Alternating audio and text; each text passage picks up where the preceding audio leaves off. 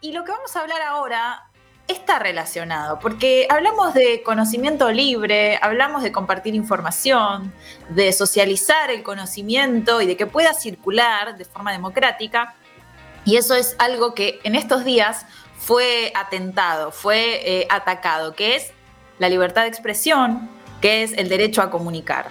Así que en primer lugar, antes de ponernos en tema más inextenso, lo que vamos a hacer desde 25 horas es solidarizarnos con el equipo de periodistas que está en este momento atravesando una, digamos que una semana bastante, bastante heavy, eh, recibiendo amenazas, recibiendo amenazas que han trascendido la virtualidad, algunas con custodia incluso personal, eh, con todas sus redes cerradas, que son el equipo de periodistas que han publicado, han empezado a publicar este informe de investigación investigación titulado La reacción conservadora. Ellos y ellas, sobre todo, son Florencia Alcaraz, Ingrid Beck, Juan Elman, Paula Hernández, Paula Rodríguez y Soledad Vallejos, todas y todes colegas conocidos del ambiente, así que lo primero que hacemos es expresar nuestro acompañamiento y nuestra solidaridad en este momento.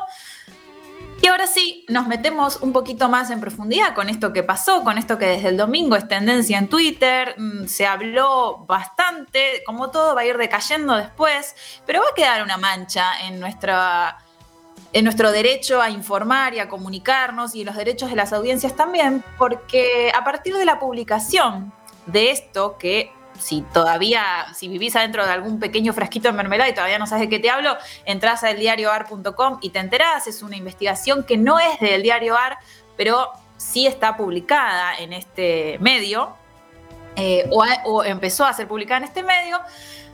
Estoy hablando de un trabajo que eh, vienen haciendo este equipo de periodistas desde el año pasado, un trabajo que lleva varios meses, que tiene que ver con una suerte de mapeo, ¿sí? De lo que tienen, lo que vendrían a ser las nuevas derechas. Lo que vendrían a ser eh, los movimientos antiderechos, antigénero, libertarios. Eh, ¿Les suena algo de todo esto que estoy hablando? ¿Les, les viene a la, mente algún nombre? Me, suena un poco alaje, ¿no? Uh, relaje. Relaje. Lastimosamente me, no suena. Plaje, también podemos pensar en eh, Miley, podemos pensar en Spert. Danan. la verdad es que nos encantaría invitarlos a, ver esta investigación y a que saquen sus propias conclusiones, pero no se puede porque la web está caída y no está caída hace un rato, está caída desde el domingo. Hoy es miércoles a la tarde. Sigue caída la web, es reaccionconservadora.net, pero bueno, de nada vale que les diga el link si no se puede acceder. Eh, no sabemos si sigue caída porque la han tirado con bots el domingo, que es lo que efectivamente pasó, o si hay alguna decisión de este equipo de comunicadoras y comunicadores de no, digamos, de no volver a ponerla online hasta que no tengan alguna garantía más de seguridad. Incluso de seguridad, eh, me refiero a su integridad física. ¿Cuál fue eh, la, digamos, la reacción a la reacción conservadora? bueno, decir que esto es un espionaje, decir que se trata de un fichaje eh, de, los, digamos, de, los enemigos, entonces vos leías tweets que decían, eh, no hay ningún kirchnerista en esa, en esa lista, y no, padre, no hay ningún kirchnerista porque vos podés tener un montón de críticas si querés al kirchnerismo, pero la verdad es que ni el kirchnerismo ni el peronismo se encuadran en esto que es las nuevas derechas, que es los libertarios, que es la reacción conservadora. Entonces, evidentemente, no vas a encontrar ahí le estoy hablando ahora al libertario que tuitea, no vas a encontrar ahí eh, a la gente que a vos te cae mal. ¿Ok? Es un mapeo de este eh, grupo de personas y de esta avanzada de colectivos políticos. Eh, así que lo que vamos a hacer ahora es escuchar el primer, tenemos dos audios cortitos de Sandra Chair, que es la directora de Comunicación para la Igualdad, asociación civil de la cual también formo parte, que nos hace un, nada, un comentario en relación a esto que vienen atravesando estos periodistas y, bueno, a quienes están detrás troleando y llenando de hate, que son eh, los grupos antiderechos. ¿Escuchamos? Creo que la reacción conservadora, justamente que hubo a partir de la investigación que tiene el mismo nombre, pone en evidencia la forma en que están eh, participando en el debate público las fuerzas de derecha, las fuerzas conservadoras, más allá de lo que pueda decirse de la investigación en sí misma, que por ahora eh, no está online, con lo cual eh, no, no se puede opinar mucho, la forma en que los sectores que se sintieron puestos en evidencia o develados a partir de la investigación atacaron a las seis periodistas, cinco mujeres y un varón, que hicieron la investigación con una enorme violencia, con comentarios muy agresivos, con ataques masivos, con amenazas. Hay periodistas que están con este, vigilancia en este momento por las amenazas que recibieron, con develamiento de información particular de cada una y cada uno de estos periodistas.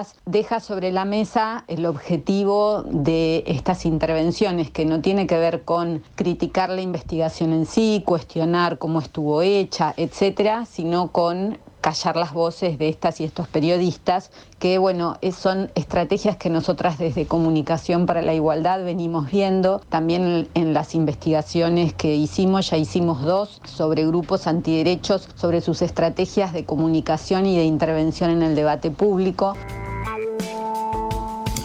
Ahí escuchábamos a Sandra Chaer, directora de Comunicación para la Igualdad.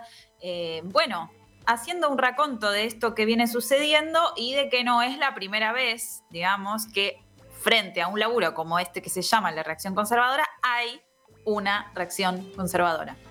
Sí, y también agregar a la complejidad del tema de todo esto, mencionar que no esto, esto no es Argentina y nada más. Eh, esto tiene que ver con no solamente incluso América, Latina y nada más.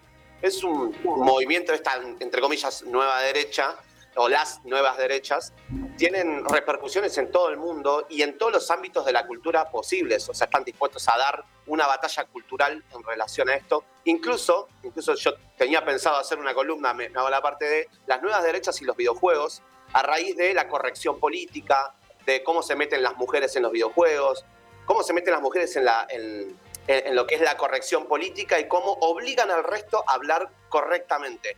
Y hay un video de País de Boludos que es muy interesante, ahora no me puedo acordar el, canal, es muy excelente porque analiza eh, este fenómeno y no lo, no lo mete como algo aislado, sino que lo, contextualiza. Además, es excelente si quieren aprender sobre nuevas derechas. Y la diferencia quizá entre las nuevas derechas que nos acusan de espionaje y, nosotros quienes investigamos la comunicación y demás, es que nosotros lo, hacemos abierta y democráticamente y damos la información para todo el mundo.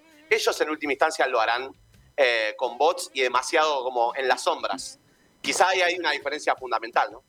Vos hablabas del video de País de Boludos, eh, ustedes lo pueden buscar en, en, YouTube, en la lupita de YouTube como PDB Libertarios y les va a salir un excelente laburo de investigación que hizo Nicolás Gutman, donde analiza, mapea también justamente a los libertarios, más puntualmente, ¿no? Porque este otro trabajo, el de la reacción conservadora, traza otros vínculos. Este va puntualmente con la figura de los libertarios, que son estos pibes jóvenes. Bueno, más o menos sabemos por dónde va la movida, que tienen vinculación, como bien decía Eugenio, con el mundo de los videojuegos, mal que nos pese, pero la tienen, y con otros mundos vinculados también a las nuevas generaciones.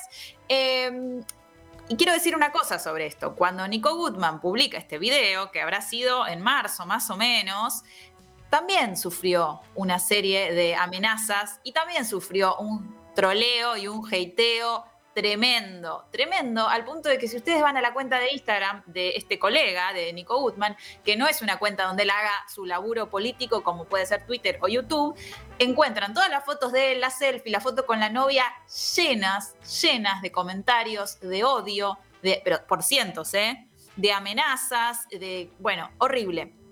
Y no hay que bajarle el precio a esto, porque ya sabemos que la violencia virtual es violencia real, pero además porque yo que lo escucho en 220 Podcast, por ejemplo, eh, Nico Gutman ha contado que sale a correr por Palermo a veces y ve las caras de los pibes, o sea, no, más allá de que él pueda estar perseguido, dice, reconozco a los libertarios que me miran desde el otro lado eh, con odio o que me gritan alguna cosa, digo, no es joda esto, y además podemos trazar un hilo de continuidad, digo, con esto que le pasó a él, y con esto que le pasó ahora a esta gente, Ingrid Beck es la directora de Revista Barcelona, digo, no es eh, cualquier periodista publicando esta investigación.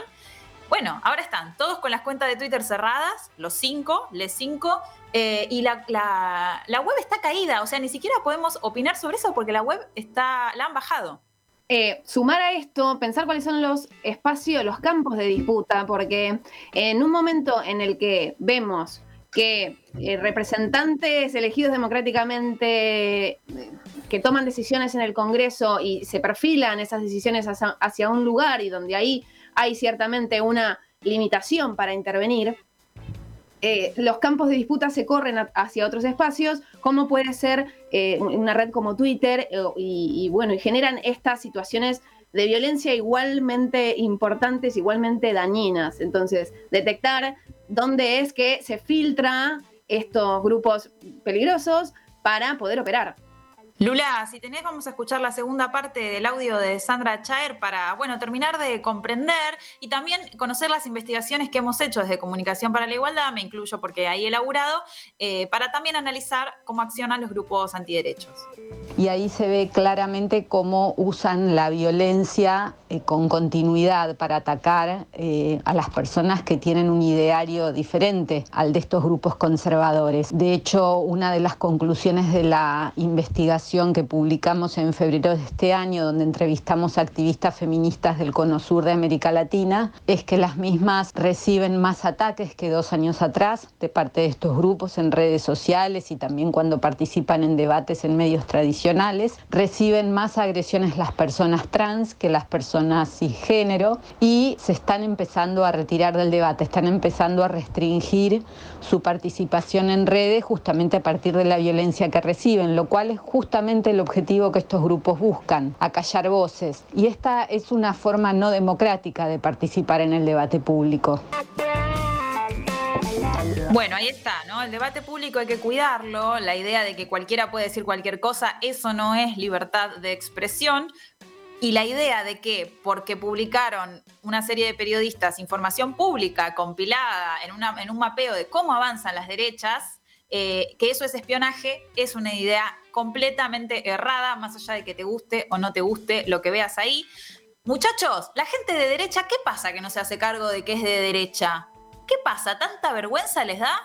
Seguimos con más 25 horas. Ahora, después eh, de la tanda, se viene Level Up, se viene Historias Perdidas. Seguimos con mucho más. ¿Querés bancar la comunicación independiente? Invítanos un cafecito en cafecito.app barra 25 horas.